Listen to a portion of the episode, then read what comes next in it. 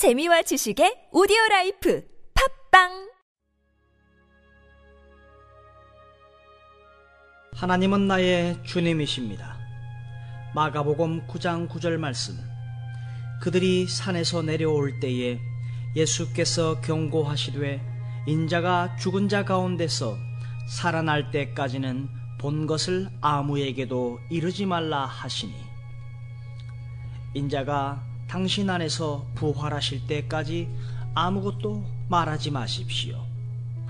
부활하신 그리스도의 생명이 당신을 다스리면 역사 속에 계셨던 그리스도께서 가르치신 말씀을 이해하게 됩니다.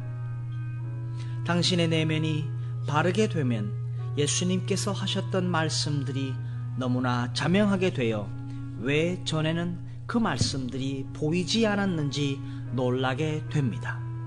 전에 당신이 그 말씀을 이해할 수 없었다는 사실은 그때 당신의 마음은 그 말씀들을 감당할 만한 상태가 아니었음을 보여줍니다. 주님께서는 아무것도 숨기지 않으십니다. 그럼에도 우리는 영적인 생명에 합당한 조건에 이르기까지는 그 내용들을 감당할 수 없습니다.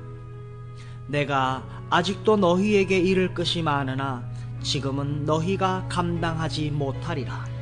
요한복음 16장 12절 말씀. 따라서 우리가 특별한 어떤 말씀을 이해하려면 주님의 부활하신 생명과의 연합이 반드시 있어야 합니다. 우리는 정말로 예수님의 부활하신 생명이 우리에게 부여된다는 사실을 알고 있습니까? 만일 그 부활하신 생명이 우리에게 부여되었다면 그 증거는 우리가 그분의 말씀을 깨닫게 된다는 사실입니다. 우리 마음에 주님의 성령이 없다면 하나님은 우리에게 아무것도 계시하실 수 없습니다. 우리의 고집스러운 편견은 하나님께서 우리에게 뭔가 계시하시는 것을 효과적으로 막습니다. 자기가 믿는 교리에 사로잡히면 하나님의 빛은 더 이상 임하지 않기 때문에 우리는 그 빛을 받을 수 없습니다. 그러나 주 예수 그리스도의 부활하신 생명이 우리 안에 거하게 될 때 그 완고한 상황은 당장 끝나게 될 것입니다. 아무에게도 이르지 말라.